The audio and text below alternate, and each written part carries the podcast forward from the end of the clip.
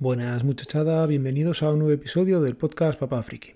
Otra vez por aquí, y hoy lo primero sería comentaros eh, la iniciativa que ha hecho la Mutua Madrileña. No sé si lo habéis oído en televisión, prensa o radio, pero están dando dos meses gratuitos por todo el tema del coronavirus. La verdad es que es una buena iniciativa. Los coches han estado en su mayor parte parados, no ha habido siniestralidad y estaban ampliando como dos meses del seguro que toca renovar. Entonces, pues si sois mutualistas, daros de alta en la promoción, que no sé por qué no viene por defecto aplicada a todos los conductores, pero bueno, yo ya lo hice y me mandaron como que estaban tramitándola. Veremos si realmente acaba siendo así y mira, pues dos meses de seguro gratuitos que siempre te vienen bien. Bueno, el tema principal del día hoy va a ser el tema de las piscinas y el coronavirus. No sé qué habrá pasado en vuestras comunidades, si tenéis piscina en la comunidad o no, y cómo lo están tramitando ellos o cómo lo están gestionando. Os voy a contar el caso de mi comunidad. Mi comunidad es una comunidad típica de las de Barrios Nuevos en Madrid, doscientos vecinos más o menos, y una piscina comunitaria que siempre está peta.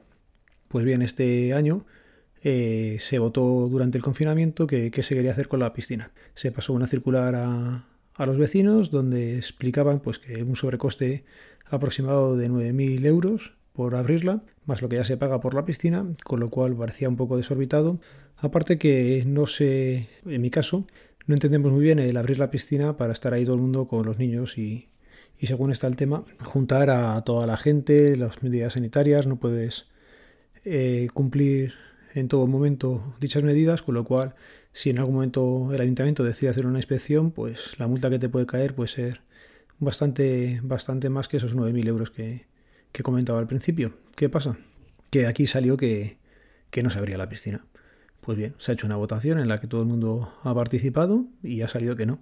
Pues muy bien, no hay problema, o por lo menos eh, así debería de ser. Eso es la democracia, ¿no? Una votación, se ponen los diferentes puntos de vista, se vota y todo el mundo asume lo que salga, sea lo que te gusta o lo que no. Pues bien, por ejemplo, en casa de mis suegros, que es una comunidad eh, vecina a la nuestra, está aquí al lado, y es prácticamente igual, mismo número de vecinos aproximadamente, y hicieron también eh, la votación mediante papeleta para rellenar por el correo buzoneado.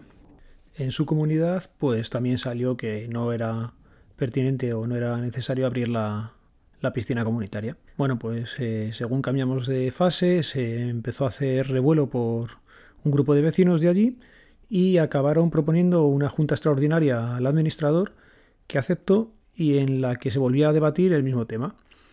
No sé, si ya se ha debatido una vez y se ha decidido entre todos los vecinos, además por una mayoría bastante amplia, que no se abría la piscina, no sé para qué leches tienes que volver a convocar a toda la gente de esta forma a hacer una reunión presencial en la que se hizo el viernes pasado y ahí no hubo ni medidas de seguridad ni nada, todo el mundo con mascarilla, eso sí, pero estaban los unos al lado de los otros, o sea que... Y en la que volvió a salir que no se abría la piscina. No sé, esta democracia malentendida en la que si ya se ha votado una vez y no han pasado ni quince días, si quieres volver a debatir lo mismo, ya volver a votar lo mismo no tiene mucho sentido. Os cuento el caso de donde mis padres, por ejemplo, también aquí en Madrid, piscina comunitaria, también bastantes vecinos, y el administrador, por su cuenta y riesgo, pues ha dado orden de eh, abrir la piscina, por lo menos de preparar todos los... Eh, el agua, la depuradora, todas las cosas, como si se fuera a abrir la piscina. Todo esto lo empezó a hacer todavía estando en fase uno.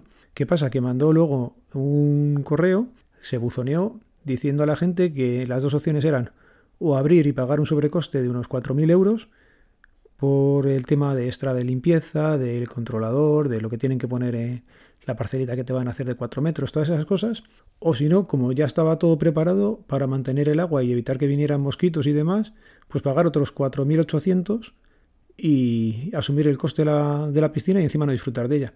Con lo cual, pues allí la gente lógicamente ha votado que sí que se abriera. Pero es la forma de trabajar de los diferentes administradores de fincas, que es súper curiosa. Vale, os voy a contar otro caso más que tengo conocimiento. Este es en Valencia, ¿vale? Donde vamos a veranear en verano. Se hizo una videollamada por Zoom con el administrador y gente que estaba allí presencialmente en la gestoría y se decidió por también una amplia mayoría no abrir la piscina.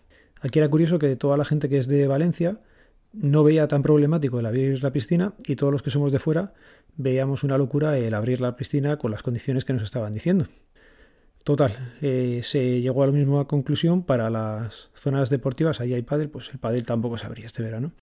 Sorpresa, a los quince días más o menos, un correo electrónico de la gestoría en la que nos dicen que van a hacer una junta ordinaria, normalmente se hacen en agosto, pues la han adelantado un mes y pico largo, ha sido este domingo, en la que se volvía a tratar el tema de la piscina y la apertura de la piscina en verano. Bueno, es a lo mismo, ya ha habido una votación, se ha decidido una cosa por una amplia mayoría, ¿por qué tenemos que hacer otra votación ahora? Pues nada, imagino que esta vez al ser presencial, todo el mundo que está allí era el que quería abrir, así que se abrirá la piscina. Todavía no ha mandado nada el administrador, pero seguramente eh, pues allí se abrirá la piscina con un sobrecoste.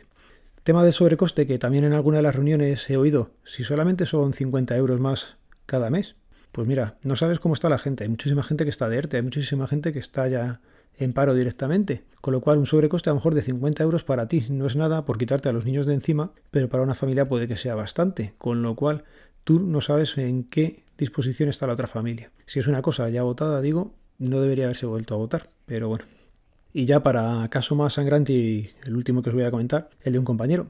Tenía una piscina muy pequeñita, es un bloque de menos viviendas, y su administradora de fincas eh, decía que a partir del día seis de julio se podía abrir ya sin ninguna limitación. Esto ya lo he oído en más sitios y debe, se debe a que eh, el Colegio de Administradores y Fincas eh, habían hecho un comunicado en el que estaba explicado que las piscinas de polideportivos iban a empezar a abrir sin limitación, ¿vale? Coma, y luego explicaba lo que hacían las piscinas individuales. ¿Qué pasa? Que la gente no sabe leer, entre ellos los redactores de La Sexta, que emitieron un comunicado diciendo eso, que a partir del día seis las piscinas no tenían limitaciones en cuanto a foros y cosas de estas. Total, el compañero mío le mandó la nota de prensa que había sacado el Colegio de Administrador, había sacado el B O E también, donde viene lo mismo, y se lo mandó a su administradora, diciéndole, oye, ten cuidado, que nos vamos a pegar un batacazo abriendo sin ningún tipo de limitación cuando el colegio y el B O E te está diciendo que sí. ¿Contestación de la buena administradora? Pues no es otra que coger y reenviarle al propietario un enlace de La Sexta. Sí, sí, tal cual.